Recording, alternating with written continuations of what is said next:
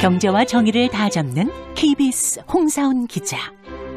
경제 정보를 이렇게 재미있게 알려드리는 프로그램은 홍사훈의 경제쇼 플러스뿐입니다.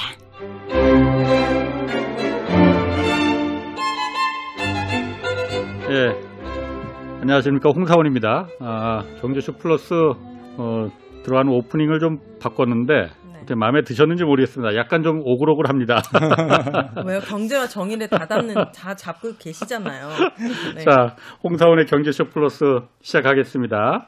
자, 가계 부채가 지금 한국 경제의 뇌관이 될 것이다. 뭐 하루 이틀 나온 얘기 아닙니다. 이대로 가면 정말 큰일 난다고 하는데, 그래서 오늘 이 한국 가계 부채 얼마나 위험한 상태인지, 또 부채 위기 피할 방안은 무엇인지 좀 자세히 알아보겠습니다.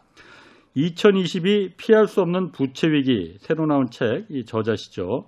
서영수 키움증권 이사 나오셨습니다. 안녕하세요. 예, 안녕하세요. 예, 그리고 경제쇼 플러스 주말에 항상 나오시는 우리 부채도사 오윤혜 씨 나오셨습니다. 부채도사라니요. 무도사야? 그러면 기자님은? 네, 저 오윤혜입니다. 반갑습니다. 오늘 주제가 부채니까 네. 아, 부채도사로 제가 한번 좀 지난주 꽃사슴 반응 좋았습니다. 아, 그래요? 아. 네, 감사합니다. 아, 제가 지- 경제 박사님들 오실 때 이렇게 약간 애기 같고 웃, 네. 웃은 상이 잘 없거든요. 웃는 상이. 아, 서이사님. 어, 그래요? 네. 네. 이사님은 뭐 좋은 일이 많은데 부채 얘기하는데 왜 계속 웃고 계세요? 아, 근데 제가 사실은 부채 얘기를 하도 많이 해서 네. 저보고 이제 부채도사 아. 이렇게 이제 아. 애칭을 붙이시는 분들이 있었는데 네. 아, 아. 가져가셨습니다. 이렇게 웃으면서 부채 얘기하시다니. 그러게. 내공이 있는 거예요. 그러니까 그러니까. 멘탈이 장난 아. 아니실 것 네. 같습니다. 자, 그 서이사님 먼저 네. 어, 새로 책 내신 게 2022 피할 수 없는 부채 위기 제목이 그거예요. 그렇죠. 약간 좀 무시무시합니다. 피할 수 없다. 부채 위기 반드시 온다라는 얘기예요? 왜 그렇게 보시는 거예요? 어, 적어도 현재 상태가 유지된다라면 예. 피할 수 없다라는 거고요. 예. 저희는 그래서 이제 어, 피할 방법이 있긴 한데 네. 그 방법을 과연 쓸 것인가 안쓸 음. 가능성이 높다.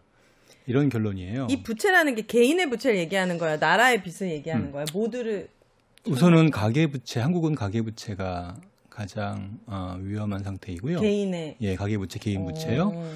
어, 그리고 제가 이거를 가계 부채라고 쓰지 않은 이유는 어, 법인에도 이제, 이제 기업 부채요. 거기에도 가계성 부채가 사실 상당히 있어요.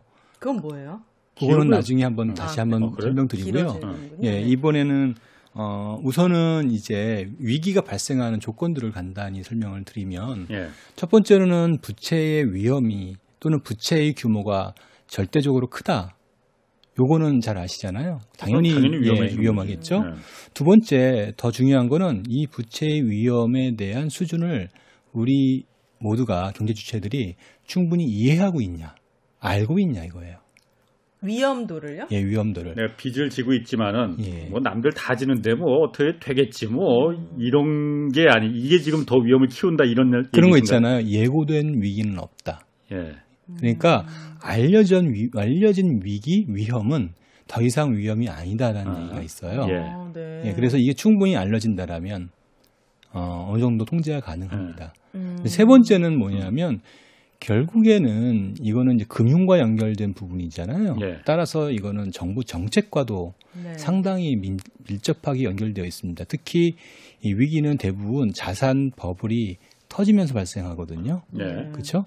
따라서 정부가 얼마나 이런 문제들을 잘 대응할 수 있냐, 음. 의지가 있냐, 이 부분 세 가지가 좀 중요한데 네. 예. 세 가지 중에 세 가지 중에서 이 세 가지 모두 조건이 충족될 때 위기가 발생됩니다. 예. 아, 충족될 때요? 네. 하나라도 문제가 이- 이게 이제 충족되지 않는다라면 네. 음. 충분히 벗어날 수 있거든요. 어. 근데 지금 현재 한국의 상태는 세 가지 조건이 모두 충족될 것 같다라는 겁니다.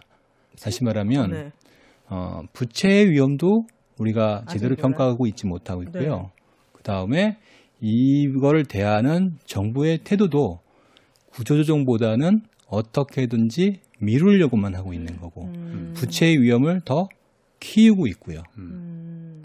어, 그런 상황이 계속 될 것 같다. 음. 그렇게 된다라면 네. 1년 뒤 저희가 대략 1년에서 1년 6개월 정도를 정점으로 보는데 자산 가격이 정점을 찍고 내려가는 그 시점 그때 내려가는 속도는 굉장히 빠른 속도로 내려갈 거고요. 그에 따라서 금융에 미치는 충격은 대단히 심각하게 단기간에 진행될 수 있고요. 예. 그게 한꺼번에 위기로 나타날 수 있다. 그게 2022년도라고 보시는 거예요? 그거는 이제 2022년 어, 하반기에서 이제 2013년 사이에 발생할 것으로 보여지는데 예. 그 부분은 이제 외부 여건들이 어떻게 진행될 것인가. 대표적으로 이제 미국의 기준금리 인상이 언제 진행될 것인지 음. 이 부분이 하나 있을 수 있, 있죠. 두 번째는 임대차 3법. 예.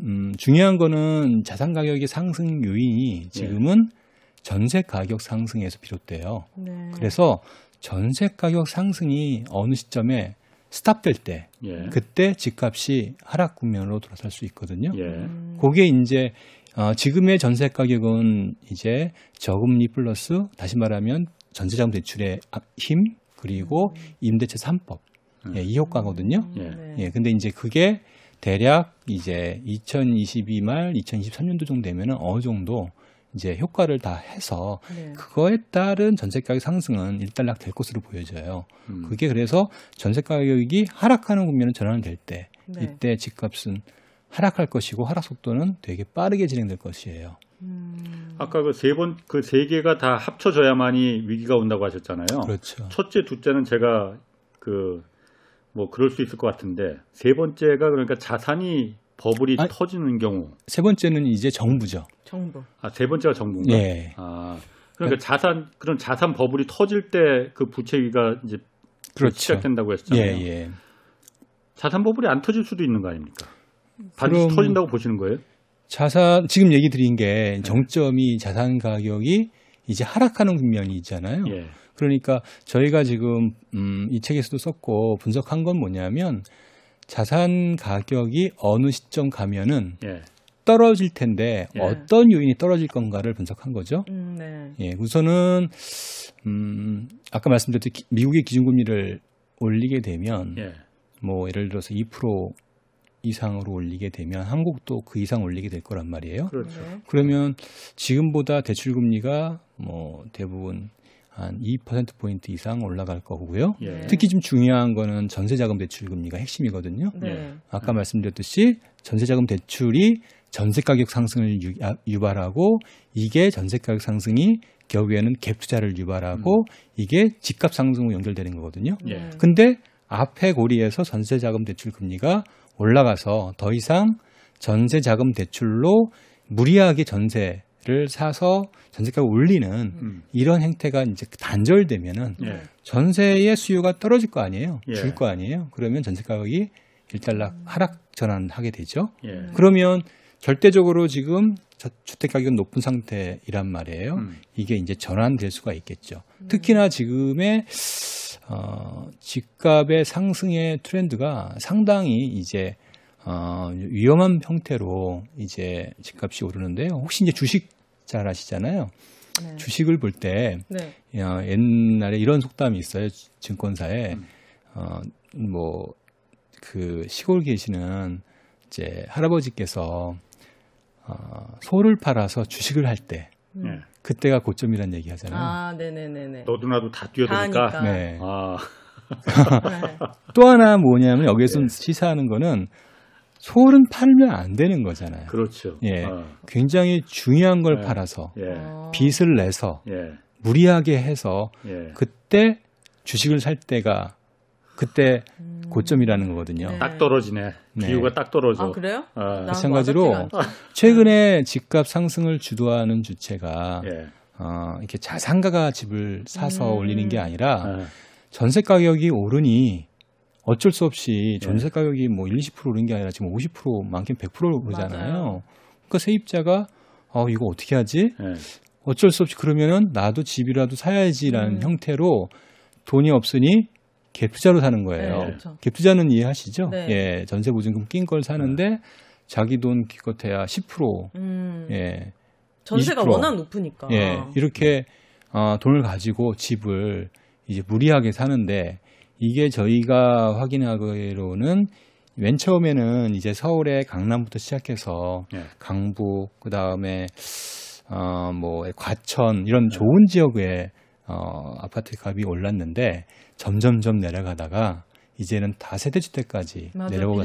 이제. 예. 그래서 지금 다세대 주택까지 같은 이렇게 이제 유동성이 떨어지고 가격이 하락할 때 음. 이게 이제 하락 가능성이 높은 이런 소위 말해서 우리 주식으로 얘기하면 좀 약간 관리 종목까지 음. 이게 매수가 확산된 거예요. 네. 그러니까 이런 상태에서 어, 작은 공급이 중단이 돼 버리면 네. 어쩔 수 없이 트렌드는 전환될 수밖에 없는데 음. 이게 레버리지에 의해서 집값이 오른 거기 때문에 디레버리지가 되면 집값 하락은 굉장히 빨리 가속화되는 거예요. 음. 이게 이제 문제의 핵심이에요. 그래서. 음. 우리가 이제 일반적으로 이런 얘기 하잖아요. 우리나라의 은행, 우리나라의 은행, 그리고 우리나라의 가계 대출은 대단히 안전하다. 예. 예, 이유는 주택담보대출을 가지고 집을 담보가 사는데 확실하니까. 네. 예. 담보가 확실하고 네. LTV도 40%밖에 안 되고 그렇지. 그렇게 얘기하잖아요. 예. 근데 지금 제가 지금 얘기 드린 것 중에 단 한 번도 주택담보대출 얘기한 적이 없죠. 그렇네요. 예, 음. 없죠. 그러니까 우리가 얘기하는 건 달리 실제 주택의 투자와 레버리지의 수단은 정말 다르게 진행되고 있고 음. 그리고 그 LTV는 아까 40% 50%가 아니라 80% 90% 100%의 레버리지로 집을 지금 구매하고 있는 음. 상황이란 말이에요. 전세 주택 전세단 전세 대출로 말씀하시는 거예요, 그러면? 전세 부 예를 들어서 이런 거예요. 네. 지금 다세대 주택은 전세 대출은 전세가율 그 70 안 받잖아요. 예, 전세가율이 70%잖아요. 예. 그러니까 여기다가 뭐 10% 20% 이제 전- 신용대출과 전세자금 대출 끼우면 정말 자기 돈 없이도 쉽게 음. 투자할 네. 수 있어요. 음. 또는 많아야 뭐 예, 10%? 이뭐 LTV, 있는 이런 거. 규제 안 받는다 이거. 전혀 안 받고요. 어. 갭 투자를 하는 순간 이 부분에선 다 배제되기 때문에 예. 음. 오히려 정부의 DSR 규제라든지 LTV 규제가 오히려 이런 어, 비제도권 금융을 위한 어떤 그런 고위험 레버리지 투자가 음. 더 부추겨지는 하나의 이제 일종의 규제 역설 현상이 나타나고 있는 거죠. 아니 그런데 실제로 어쨌든 주택담보대출이 양이 가장 많잖아요. 부채에서 차지하는 비중이. 아, 그럼 그렇잖아요. 그러니까요. 제가 계속 이걸 얘기를 들은 이유는 뭐냐면 예. 맨 처음에 제가 세 가지를 얘기했잖아요. 예. 우리가 알려진 것과 실제는 다르다라는 거. 네. 예. 실제는 그렇지 않다는 거예요. 그러면은 어, 그렇지 않죠. 주택담보 대출을 받아서 산 사람보다 어. 신용 대출이나 자기의 10% 자본에 전세로 갭 투자를 한. 사람이 훨씬 많다고요. 많다는 거예요. 이해가 안 되는 거야? 아, 의문의 너무 의문의 저- 일패를 당하네. 예. 거죠. 예. 그러니까 주택담보대출랑 상관이 없는 투자가 많아지기 때문에 그럼 그거는 안 잡혀요. 그럼 통계나 이런 게 집계. 통계가 정확히 안 잡혀요. 그래서 지금 유일하게 이번에 이제 2020년 3월부터 2021년 7월, 까지 네.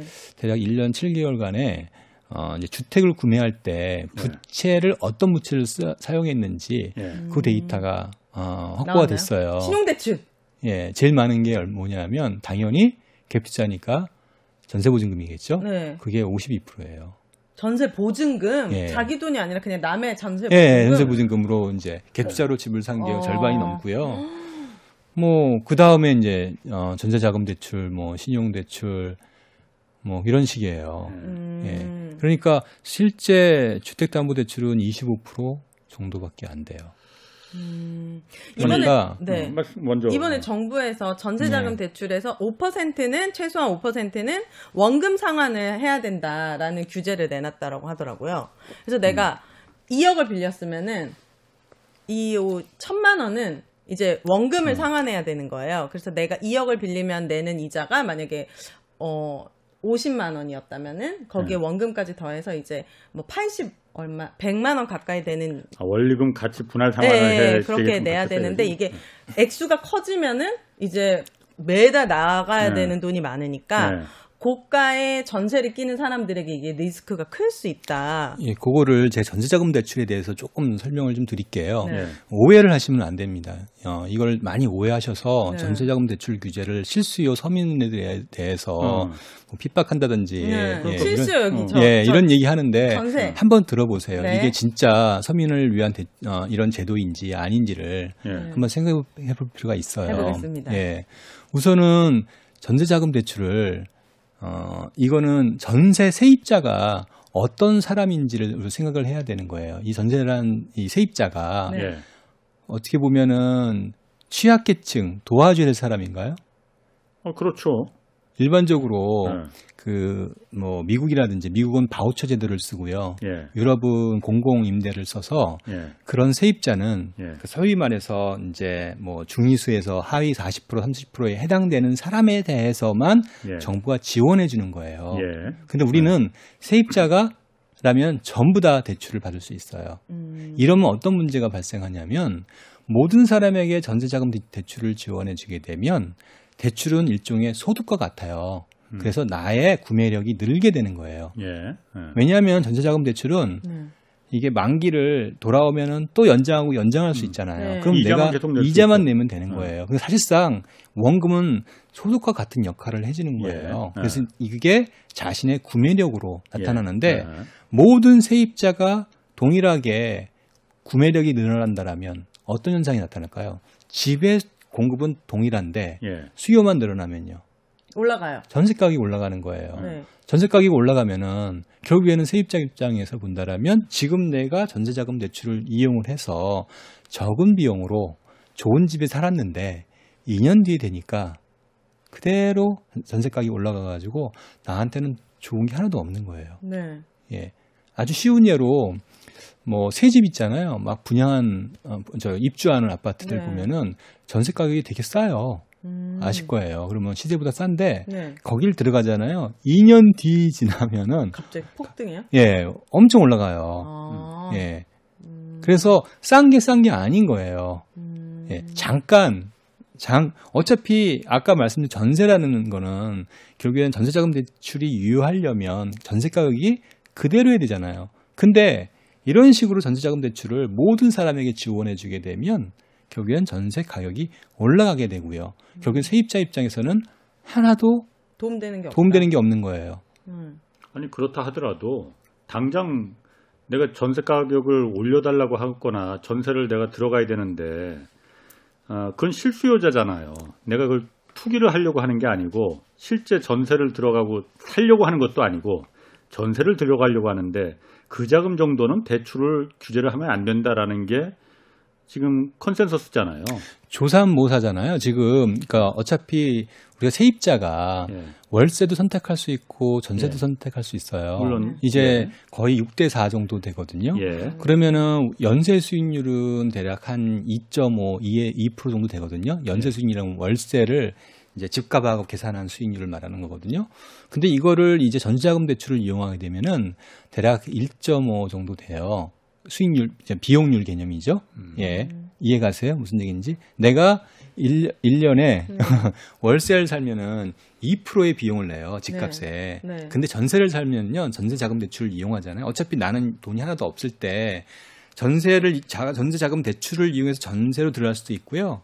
아니면 그냥 월세를 들어갈 수 있어요. 동일하게 선택할 수 있는데 음, 네. 이거를 전세 자금 대출을 이용하게 되면 월세의 비용률을 음. 절반 정도 낮출 수가 있어요. 음. 그렇지. 예, 네. 그게 네. 대략 1에서 1.5 정도 돼요. 음. 그래서 다들 전세로 하려고 그래서. 전세로 다 들어가는 네. 거라고요. 네. 그렇죠? 네. 근데 그 1%에 대한 예. 예, 그 아끼려고 그게 결국에는 전세가격 상승으로 연결된다는 거예요. 나중에 돌아간다라면 음. 예. 그럼 그걸- 전세자금 대출은 내가 2주택, 3주택 자여도 대출이 가능해요? 똑같이? 옛날에는 가능했어요. 근데 그게 이제 어 이제는 1주택자까지 가능하고요. 무주택자하고.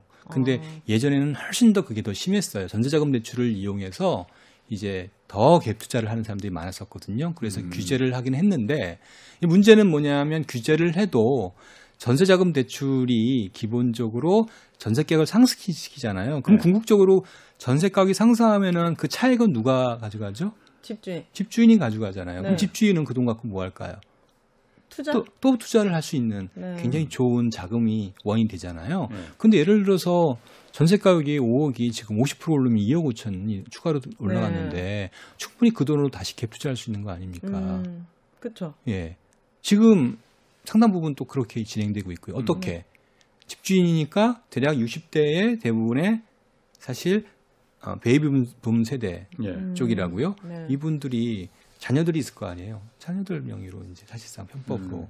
증여성으로 집을 살 수 있도록 하는 이런 형태가 굉장히 보편적으로 진행되고 있는데 그 출발은 결국에는 전세 가격 상승이고 이 전세 가격 상승은 결국에는 전세 자금 대출에서 비롯된 거예요. 그럼 전세자금 대출에 문제가 많다고 생각하시는 거예요? 그러니까 지금? 출발은- 생각은 좀 전세자금 대출을 지금 실수요자를 위해서 지금 그건 허용해주고 있는데 네. 이것도 지금 규제를 들어가야 된다는 거예요. 포인트는 뭐냐면 정말 1%에서 1.5%에 대한 예, 부분을 아끼고 싶어 한다면 예. 정부가 예. 예, 그거를 바우처를 주든지 예. 아니면 지금 이미 월세를 하게 되면 일정 소득에 대해서는 소득 공제가 세액 공제가 가능하잖아요. 가능하죠. 예, 연말 정산에서도 나오고. 그렇죠. 그렇게 되면 사실상 큰 차이가 없단 말이에요. 예. 예.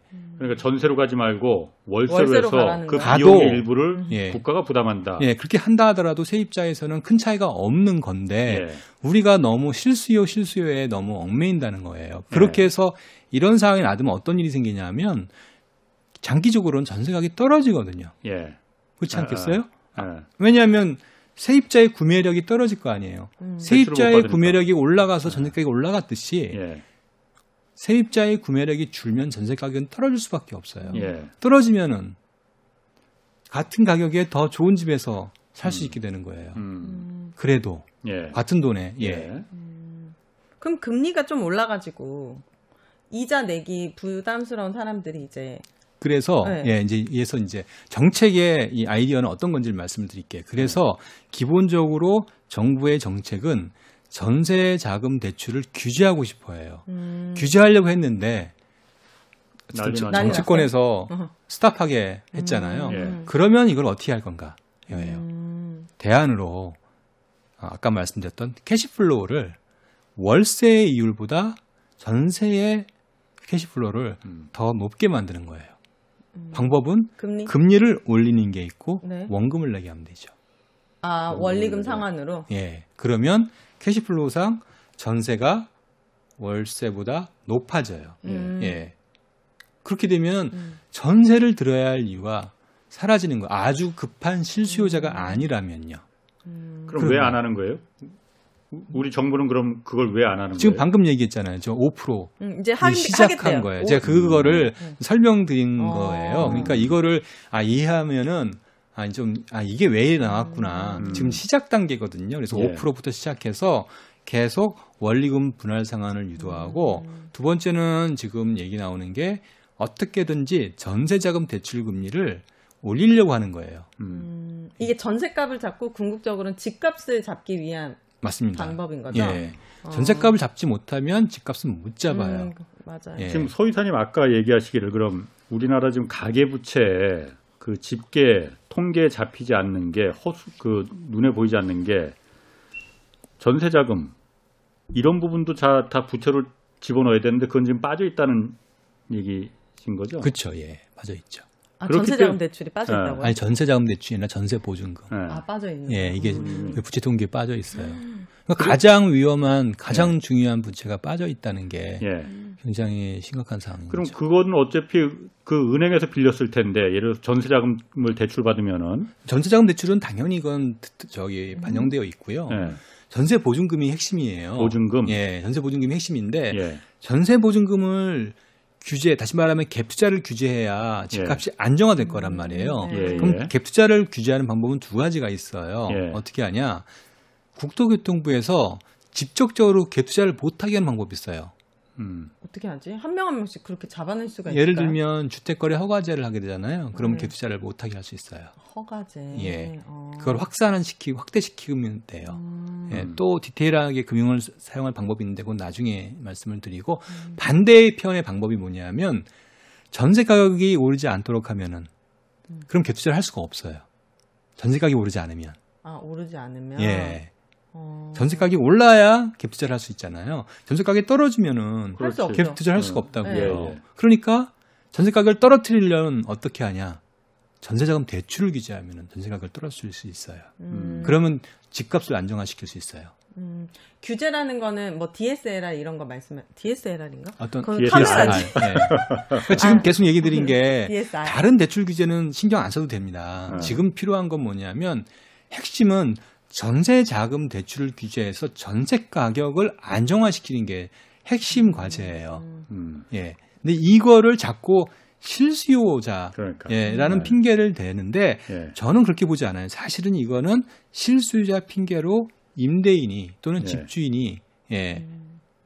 집값이 떨어뜨린 것을 걱정하기 때문에 얘기하는 거로 좀 봐요. 왜곡돼서. 그럼 규제를 네. 해야 된다는 말씀은 그 DSLR, DSR. DSR에 포함시켜야 되고 그 한도도 좀 축소해야 되고 이런 말씀인 거죠? 정확히는 그렇죠. 예, 음. DSR도 당연히 하고 원리금 분할 상환도 하고 금리도 왜 이거를 정부가 예, 전부 뭐 5억까지 서울보증보험은 5억까지 90%를 예. 자산 가격 상관없이 음. 예, 지금 뭐 보증을 해주면서 네. 보증을 해주는 순간 이거는 무위험 대출이 되니까 예. 당연히 금리가 떨어지는 거거든요. 예. 금리가 낮은 게 문제라고 말씀드렸잖아요. 네. 이거를 다시 다 정상화 시켜야 돼요. 음. 예. 아까 그 잠깐 그 얘기 나왔었는데 지금 저희가 어쨌든 뉴스에서 접하는 소식이나 이런 거 보면은 우리나라 가계부채가 지금 네. 뭐 GDP의 거의 100%에 육박해서 뭐 지금 뭐 높긴 하지만은 예. 이게 다 주택담보대출이라서 담보가 확실하기 때문에 이 은행이 무너지는 게 문제잖아요. 은행이 절대 안 무너진다. 그렇기 때문에 그렇게 걱정할 필요 없다라는 얘기를 어, 눈이 많이 들어왔거든요. 그리고 어 그건 그러네. 과거의 금융위기나 이런 게 전부 다 그 가계부채가 은행이 감당할 수 없을 정도의 그, 그 레버리지를 빚을 내줘서 은행이 문을 닫다 버리게 됐으니까는 금융위기가 다 발생한 거잖아요. 근데 지금 우리 상태는 그런 거는 염려가 없- 안 해도 되겠네라는 생각이 들거든요. 그거 아니에요, 그러면은? 근데 우리나라에 은행만 있나요? 비은행도 있는데 어디요? 비은행이라고 상호금융, 아. 저축은행, 제2금융권. 예, 카드도 예. 있고 예. 많이 있잖아요. 예. 네. 근데 거기가 있는데 예. 어, 그리고 전세보증금이라는 민간 사적 부채가 지금 어, 부실의 가장 큰 온상인데 예. 음. 그거를 배제하고 어, 은행만 얘기하는 거는 상당히 어, 문제가 있죠. 실제 저희가 저는 이제 은행 담당 애널리스트니까 예. 은행 관점에서 본다라면 그렇게 문제될 거는 많지 않아요. 아, 음. 은행 자체. 예, 음. 왜냐하면 전세자금 대출도 정부가 보증한 거고 그렇죠. 집단 대출도 정부가 보증한 거고 예. 음. 주택담보 대출도 어차피 LTV 낮고 예. 이제 문제가 될 수 있는 게 있긴 한데 신용 대출과 그 다음에 임대사업자 대출 같은 부분들이 있는데 뭐 그럼에도 불구하고 충분히 어느 정도 정부가 은행은 지원을 할 거란 말이에요. 예. 음. 어 근데 나머지 비은행들은 그 지원하기에는 너무 규모가 크고 음. 예, 너무 많아요. 음. 그래서 음, 거기가 문제가 생기면은 무슨 문제가 발생할 수 있는 겁니까? 은행에서요? 그러니까 제2금융권들이 문제가 생기면은 네. 무슨 문제가 생길 수가 있는 건가요? 다 죽어 이거 아니에요? 어차피 규모가 중요한데 네. 예. 그 예를 들어서 어, 상호금융만 하더라도 예. 지금 음, 자산 기준 대출금융 기준으로 상호금융이 이제 300조 정도 되거든요. 예. 거기다 새마을금고 합치면 한 400 한 50조 정도. 오, 되고요. 엄청 예. 많네 돈이. 예. 망할 리가 없을 것 같은데.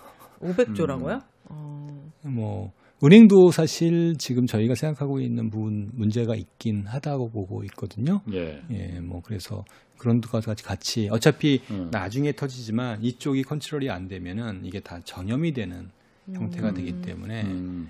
어, 이게 충분히 사전에 어, 통제가 될 수 있도록 조치를 취하지 않으면 음. 안 되는. 그럼 상황이죠. 개인이 할 수 있는 노력은 뭐예요? 사실 개인 부채가 제 이제 겁이 나는 거잖아요. 빚 안 지는 거지. 어? 빚 안 지는 거겠죠. 아니, 그러니까 이미 이제 부채가 있는 사람들 거의 대부분 부채가 있을 없는 사람이 없는데 그런 사람들이 할 수 있는 방법은 없나요? 뭐 갈아탄다든지 아니면 방법은 방법은 자산을 고정화 시켜놨다라면 그거를 유동성을 만들어요. 좀, 예, 좀 높여놓는 그러니까 현금성 자산들을 많이 확보해 놓는 게 좀 유리할 수 있겠죠. 음. 어... 어, 아니 자, 그렇지 어, 않으면 이제. 부채 자체가 막 너무 과도하다, 갚을 능력을 감안할 때 힘들다. 음. 그러면은 어느 정도는 줄여야 되는 게 맞는 것 같고요. 음. 그 아까 그, 그 부채 위기가 올 때는 아, 자산 그 거품이 꺼질 때 그때 온다 라고 하셨는데 자산이라는 게 지금 가장 다들 생각하는 게 부동산 부동산 이잖아요. 네, 맞습니다. 그 내년 때쯤부터는 이제 그 하락할 거라고 얘기를 하셨잖아요. 그러니까 지금 잠깐만 제가 예, 맞았죠 예. 얘기를 할게요.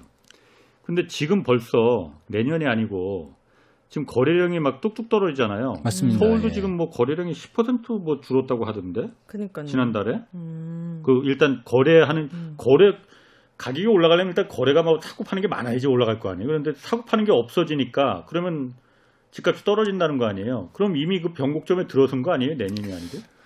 음, 충분히 그런 지적하실 수 있고요. 예. 뭐 그거에 대해서 시장에 대해서 쉽게 뭐 다 예측하기는 쉽지는 않아요. 네. 근데 저희가 그 내년까지 간다라고 우선은 좀 생각하고 있는 건 그거예요. 어, 한쪽에서는 이렇게 지금 집값이 떨어지는 가장 결정적인 건 딴 거 아닙니다.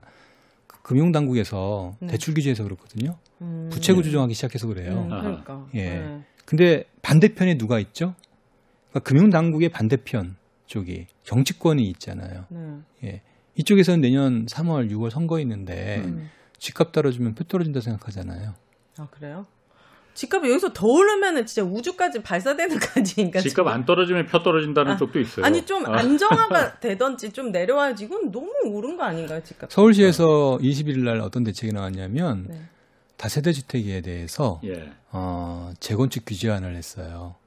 지금 다세대 주택이 예. 상당히 핫하, 핫하거든요. 지금 다른 음. 아파트는 떨어졌다고 하는데 네. 다세대 주택은 좀 굉장히 빠르게 올라가거든요. 어. 어. 거기다가 규제안 안에서 더 예, 불난데 딱 기름 끼는 끼얹는 뭐 재개발 이런 것 때문에 상황이 나타났어요. 거야? 왜 다세대가 올라가는 거예요?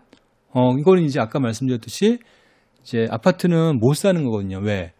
이 전세가율이 낮아서 집값이 오르다 보니까 전세가율이 낮으니까 갭 투자가 쉽지가 않은 거예요. 돈이 많이 들어요. 어, 그래서 다세대 갭 투자가 지금 예, 다세대는 근데 음. 전세가율이 70에서 80%예요. 20%만 있으면 되거든요. 그렇죠. 어. 더군다나 지금 정부가 공급 확대를 한다고 하잖아요. 네. 그러면 공급 확대할 수 있는 가장 좋은 방법은 어쨌든 간에 규제를 재건축 규제를 푸는 거거든요. 네. 근데 재건축 규제 재건축 아파트는 이미 다 비싼데 다세대 주택 거기는 사실 상당히 아직도 음. 싼 상황이란 말이에요. 예. 예, 음. 서울 변두리에 보면은 예. 이 우리 이종 주거 지역이라고 들어보셨어요? 이게 이제. 홀로 아파트 있고 다세대 홀라요? 주택 홀로 홀로 예, 홀로 아파트 하나 한 채, 예. 두채 어, 있고 네. 그 다음에 이렇게 다세대 음. 주택이 있는데 뭐 지금 이거를 이제 아 25층까지 올릴 수 있게 하고 음. 그 다음에 기부 체납도 없애고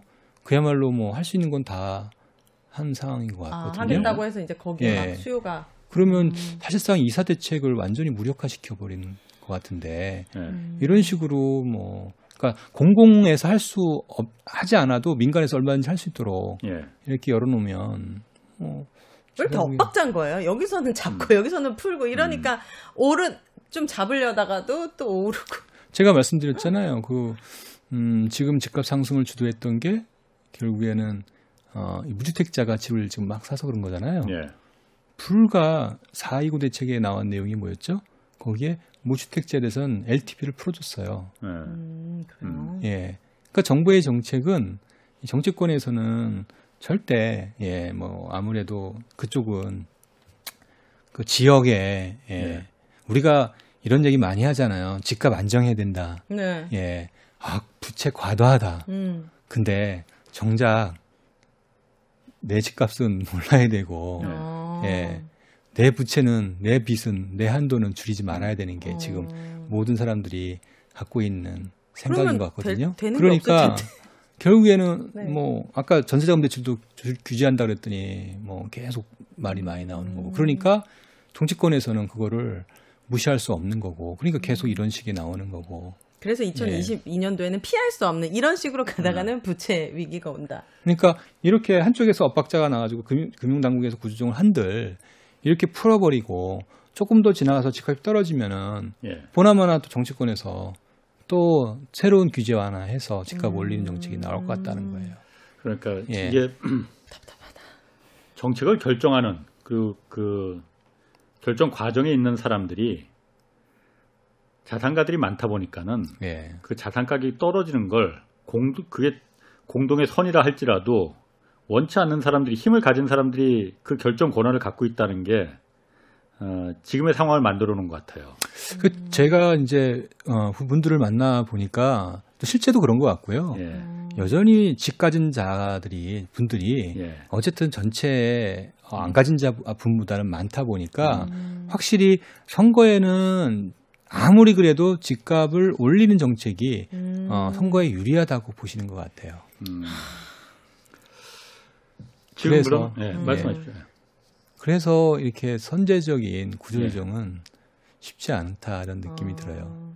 그 최근에 중국 얘기 많이 하잖아요. 중국의 이제 공동부유니 뭐니 이런 예, 얘기 많이 예. 하는데 사실은 그게 어, 어찌 보면은 지금 부채 구조조정을 하고 있는 거거든요. 예. 음. 예, 부채 구조조정을 하는데 부채 구조조정을 하면은 우리도 이제 2019년, 2018년 9.13 대책 들어보셨죠? 예. 하도 대책이 그러니까 많아서 왜 예. 이렇게 많아? 이사 대책은 이사를 하라는 건가? 나 진짜 너무 답답하네. 어, 괜찮았다. 네. 그러니까 딴 거는 네. 기억하지 않으셔도 되는데 네. 어 이제 9.13 대책은 기억을 하시면 9.13 이요? 예, 네. 9.13 2018년 9.13 대책 그건 네. 기억을 어, 하셔야 되고요. 네. 그 다음에 이제 2020년 7.10 대책 이게 이제 어, 다주택자에 대한 규제 완성체예요. 어. 예, 여기서 그 이후에 완전히 달라지거든요. 예. 근데 우선은 이 9.13 대책은 뭐냐면 이제 혹시 아실 거예요. 문재인 정부가 들어와서 어, 더 이상 부동산 부양으로 예. 어, 경기를 부양하지 않겠다. 음. 선언을 했거든요. 네. 예, 그래서 그게 뭐냐면 정식적으로 얘기하는 게 부채주도 성장을 단절하겠다. 예. 그래서 나온 게 소득주도 성장이고 어. 그게 글로벌 일종의 대세였어요. 스탠다드였거든요. 네. 이게 예, 그게 다 금속법이라든지 여러 가지 연결되어 있는데 그렇게 한 결과 나온 게 부채 구조조정을 하겠다고 한 게 9.13 대책이었어요. 그래서 핵심이 뭐냐면 부채 구조조정을 할 수 있는 방안을 마련하고 네. 거기에 대한 부작용을 마련하 저기 대책을 마련하고요. 그리고 집값을 떨어뜨릴 수 있는 대책을 마련한 거예요. 그래서 실제 네. 2018년 9.13 대책 이후 네. 6개월 만에 대략 어, 서울의 아파트가 실거래 기준으로 10%, 재건축 아파트는 15%씩 빠졌어요. 어. 예. 근데요. 근데 근데 이제 왜 이, 이 지경이 된 거죠?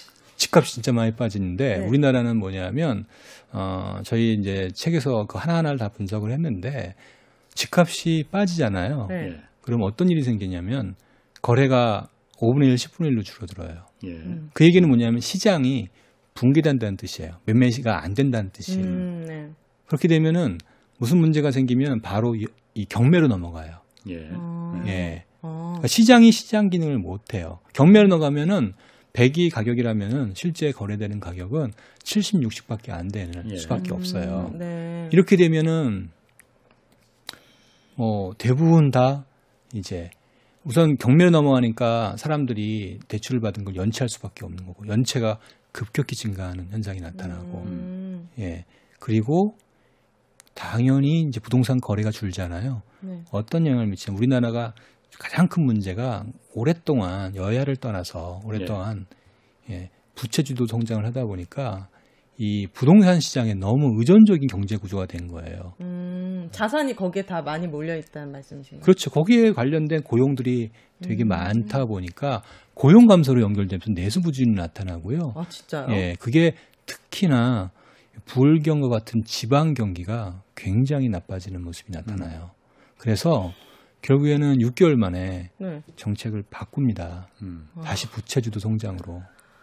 아, 그러면 앞으로 예. 어떻게 해야 되는 거예요? 그러니까 이제 올라도 문제 떨어져도 이게 이 부동산이라는 게 그런 거예요. 일종의 저희가 이제 어, 이런 얘기하면 음, 거부감을 느낄 텐데 네. 진짜 빚이라는 거는 개인이나 정부나 그야말로 마약과 같은 존재거든요. 음. 한번 이 부채의 덫에 걸리면 예. 빼어날 수가 없는 거예요. 예. 예. 네. 그래서 아예 이제 선진국은 2008년 금융위기 때 아예 가계부채 어, 이걸로 경기 부양 하지 말라. 이걸 법률로 정한 거거든요. 음. 예. 거기서 크게 금 은행이 무너지는 거를 두 눈으로 봤으니까. 네. 그래서 이번에 코로나 위기 때도 가게들은 부채 짓지 마라. 국가가 대신 지겠다. 음. 맞습니다. 미국은 그렇게 한 거고 예, 선진국 대부분 다 그렇게 어, 한 거예요. 한국은 또 했죠. 그놈의 재정 건전성 지키느라고 가게들한테 다 음, 빚을 져라. 그 결과 이제 집값이 폭등하는 상황이 나타난 거고요. 예. 예.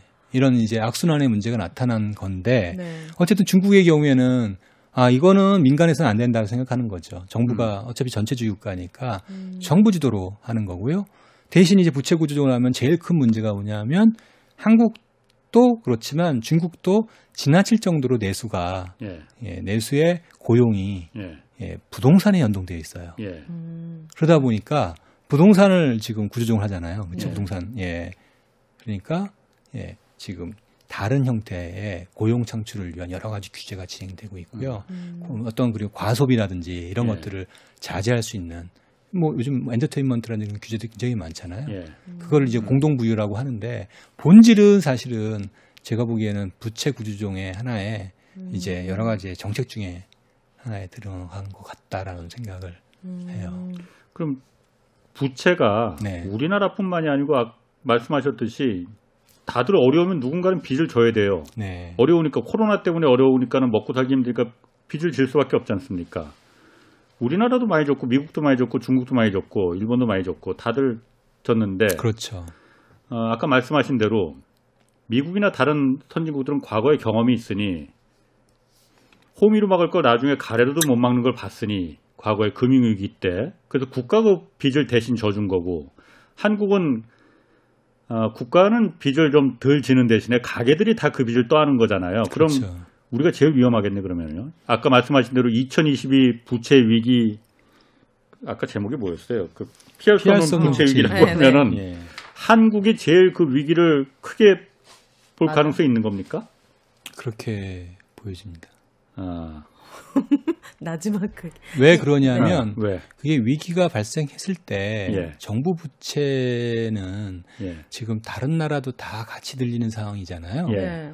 네. 그러니까 그거는 익스큐즈가 되고 정부 예. 부채는 정부 부채로 끝날 수가 있어요. 근데 가계 부채는 위기가 발생하면 어 결국에는 그 가계 부채를 어쨌든 정부 부채로 전환시켜야 되거든요. 정부가 좀 도와줘야죠. 예, 구조조정하는 구조조정이라는 결국에는 가계 예. 부채를 정부 부채로 예. 예, 바꾸는 거거든요. 예. 바꾸는 작업을 아, 구조조정이라고 얘기할 수 예. 있는데 네. 지금처럼 이게 집값 상승기 국면에서는 예. 가계 부채를 정부 부채로 바꿀 때 비용이 예. 그냥 똑같을 수 있어요. 근데 이 위기가 발생하면은 가계 부채가 정부 부채로 바뀔 때 비용이 대략 3배 이상 들어요. 그 위기라는 건 집값이 떨어질 때 집값이 떨어질 때. 음. 예. 그때는 당연히 집값 떨어지니까 당연히 금융회사에 부실도 생기잖아요. 예. 그러면 정부 지원 또 그렇죠. 들어가야 되죠. 음. 당연히 수많은 실직자 생기죠. 예. 예. 실업수당 들어가야 되죠. 예. 경기 부양 또 해야 되잖아요. 예. 또 경기 부양 비용 발생하죠. 그 다음에 집값 떨어졌잖아요. 거기에 예. 봐서 발생하는 여러 가지 이제 예, 문제들 네. 정부가 재정 지원하고 채무지 조정 해줘야 되고 그 돈들이 결국엔 다 재정으로 갈 수밖에 없는 거예요. 음. 음. 그거 어떻게 해요? 어떻게 하면 되는 거예요? 그러면은 그 어떻게 하면 되는 거 제가 알겠어요. 어, 그래요? 아니, 어, 진짜? 그냥 물어볼게요. 말씀하신 대로 지금의 가계 부채가 안전하게 국가 부채로다가 이렇게 smooth하게 전이가 되려면은. 예. 음. 집값이 떨어지면 안 되니까 집값이 계속 올라가면 되는 거 아닙니까? 지금 오- 지금 올라가면 그만큼 또 부채가 늘어나는 거 아닙니까? 예. 부- 집값이 올라가는 거는 가만히 올라가는 게 아닙니다. 결국에는 소득이 늘든지 부채가 늘든지 둘 중에 하나야 되는데 네. 소득은 안. 느니까 한계가 예. 있잖아요. 예. 안 느니까 예. 또 결국에는 부채가. 예, 부채. 부채로 늘어나는 거니까 집값은 늘어나지 않고 스탑해야 돼요. 음. 이런 상태에서 떨어지면 또 부채 구조종병이 급격히 늘어난다고요. 예. 그러니까 지금처럼 어느 정도 올라가는 면에 가격을 스탑시켜 놓고 여기서 이제 빠르게 구조조정을 해야 되는 작업들이 필요한 거죠. 음, 안정화. 예. 음. 일각에서는 그렇게도 말합니다. 제 친구가 한 말인데 네. 일각만. 네. 일각이 제 친구입니다. 네. 어, 한국의 집값이 올라간 게 어쨌든 한국뿐만 아니라 다른 나라도 다 집값이 많이 올라간 게 돈이 워낙 많이 풀려서. 풀렸으니까 금리가 낮고. 초저금리 음. 돈이 돈값을 그 무슨 값이 돼버리니까 그게 주식이든 부동산이든 자산에 다 붙어 들어간 거 아니냐. 네. 그럼 애초에 처음 시작은 미국에 쓰던 달러를 잔뜩 찍어내서 풀어놓으니까 그게 전 세계로 다 달러가 퍼져나갔지 않습니까? 그렇죠. 그렇게도 말해요. 네가 살고 있는 아파트 그 벽에도 지금 달러가 거기다 숨어, 숨어 들어가 있는 거다. 음. 그 돈들이 다. 네. 그런데 그 아파트 가격이 떨어지려면은 그 달러가 풀린 달러들이 회수. 불태워버려야만 일정 부분 불태워버려야만이 그게 내려갈 거 아니냐. 그럼 불가능한 거 아니냐. 그러니까 집값이 떨어질 가능성은 크지 않다. 계속 올라갈 가능성 높다. 그런 논리 피거든요. 어떻습니까? 이상한 논리. 논리. 근데 이제 결국에는 어쨌든 간 수출을 많이 해서 예. 우리나라 기업들이 돈을 많이 벌어서 예. 그 기업이 이제 우리 이제 직- 직장인들 예. 직원들한테 돈을 많이 줘서 예. 낙수 효과에서 고용도 많이 창출하고 음. 이렇게 된다는 뜻인데 예. 그러면 제가 이 얘기를 했잖아요. 어, 우리 보면은 최근 5년간 어, 명목 그 가처분 소득 증가율이 예. 대략 한 15%밖에 안 되거든요.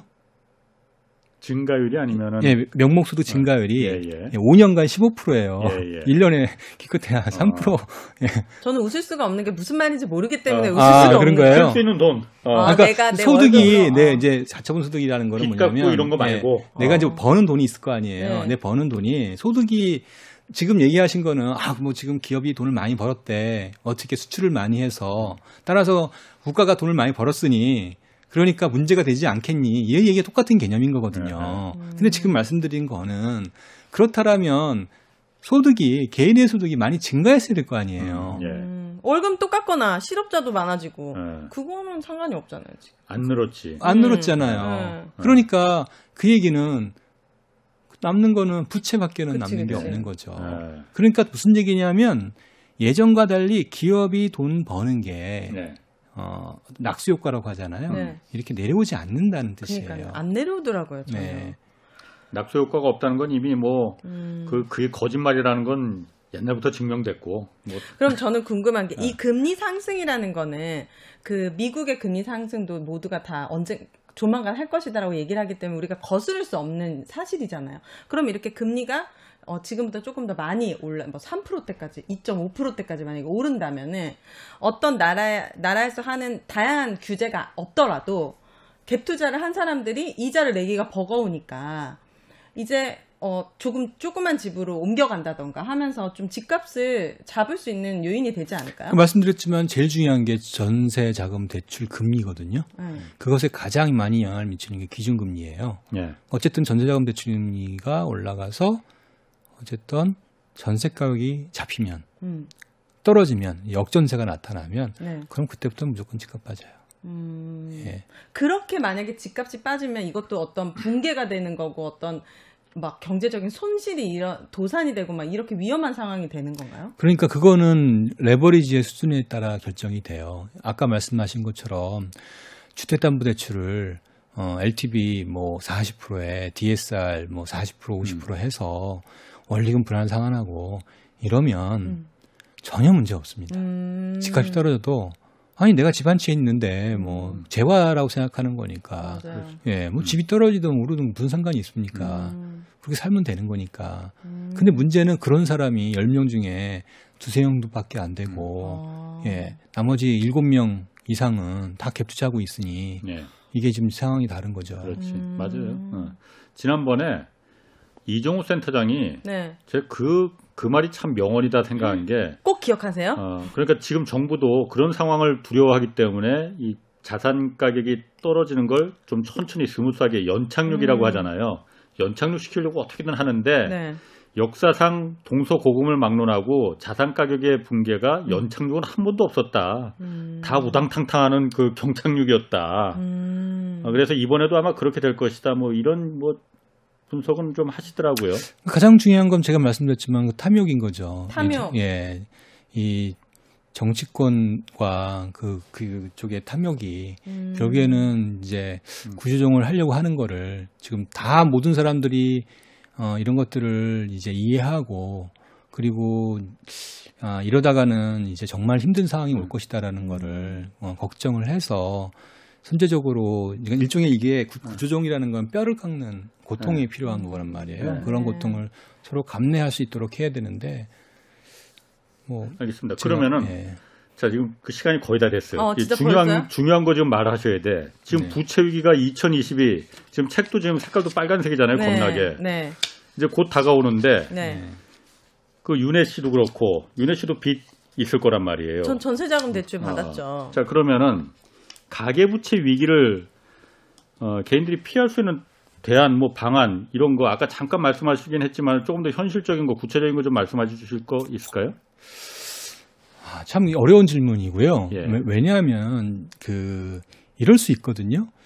어, 정부가 선택할 수 있는 방법이 음, 지금 상황 봐서는 답이 안 나오잖아요. 어차피 음. 1년 뒤에 그러면 어, 약간 뺐다가 음. 약간 구조정했다가 예, 또 버블로 버블을 어, 음. 해결하는 예, 그런 형태의 정책을 취할 수가 있어요. 예, 그 정책은 뭐 해외와 상관없이 예. 한 1년, 2년 정도는 미룰 수가 있어요. 위기를. 예. 예. 그리고 그걸 또 버블로 만드는 거니까 또 자산 가격이 또 오를 수도 있어요. 더. 예. 그럼 예. 더 커지는 거 아니에요? 버블만? 이미 말씀드렸듯이 2019년도에 어, 그야말로 부채 구종 한다고 했는데 결국에는 다시 물러났지. 예, 물러났잖아요. 그리고 나서 집값이 예. 웬만한 수도권의 집은 다 두 배 가까이 올라와 버렸잖아요. 엄청난 버블이 발생했다고요. 버블을 버블로 예, 음. 지금 미룬 거거든요. 예. 근데 지금 또 그럴 가능성이 있냐라고 하면 제가 보기에는 없지 않, 충분히 가능성이 있다는 거예요. 그래서. 이걸 단정적으로 어 우리가 이제 어떻게 해, 해야 되냐 이렇게 예. 여쭤보시면 어 이렇게 그냥 일, 딱 끊어서 이럴 것이라고 얘기하기는 굉장히 좀 어려워요. 다만 저희가 이제 어, 생각하는 거는 가능하면 어, 이런 여러 가지의 가능성들을 plan B를 항상 생각하자. 예. 그래서 plan B에 이제 어, 이동성 있는 자산, 국내 자산보다는 해외 자산을 좀 일정 부분 갖고 가는 예. 음. 그게 좀 대처할 수 있는 방법이 아닌가. 해외 자산은 왜 그게 왜 더 안전하다고 보시는 거죠? 어차피 자산이라는 건 상대 가격이잖아요. 예. 뭐 미국이 아무리 어떤 상황이 오더라도 우리나라가 이게 어려워지게 되면 예. 훨씬 더 어, 비싼 어. 가- 어, 자산이 될 수 있으니까요. 예. 어. 그럼 그 다른 뭐 그 해외 자산 말고 네. 지금 뭐 요즘 사실 뭐 비트코인이나 이런 것도 이게 뭐 ETF 그 편- 제도권 음. 자산으로 이제 편입되고 그러면서 굉장히 네. 가격도 올라오고 그런단 말이에요. 이게 이런 거예요. 지금 미국 이게 시간이 다 어, 될지 괜찮습니다. 모르겠는데 어. 어, 지금 미국의 인플레이션은 제가 지난번에 맨 처음에 왔을 때 이거 네. 인플레이션 일시적이지 않다고 한 적이 있- 기억하시죠? 어. 기억 못 하실 예. 거예요. 예. 다시 얘기해 주세요. 예. 네. 그 당시에 네. 어, 선견지명이 있으셨네. 네. 모든 애널리스트들 모든 사람들이 다 일시적이라고 얘기했어요. 파월도 그랬고. 예. 아. 근데 예. 아주 상식적인 거에 경제학을 공부한 사람은 아주 상식적인 거예요. 돈 풀면 네. 인플레이션 오는 건 당연한 거거든요. 예. 근데 그걸 일시적이라고 얘기했던 거예요. 예. 음. 근데 아직까지도 일시적이라고 얘기하고 있어요. 음. 아직까지도. 어. 나중에는 어떻게 하죠? 한꺼번에 인플레이션이 발생한 게 음. 한꺼번에 기준금리를 올릴 수밖에 없는 아. 아. 예, 이 문제인 거예요. 그러니까 이게 이제 자꾸 끊으라고 예, 답이 안 알겠습니다. 나오는 자, 오늘 여기까지 하겠습니다. 서영수 키움증권 이사 그리고 오윤혜 씨 두 분 고맙습니다. 네, 감사합니다. 자, 홍, 홍사원의 경제쇼 오늘 여기서 마치겠습니다. 자, 예, 고맙습니다. 감사합니다. 네. 감사합니다.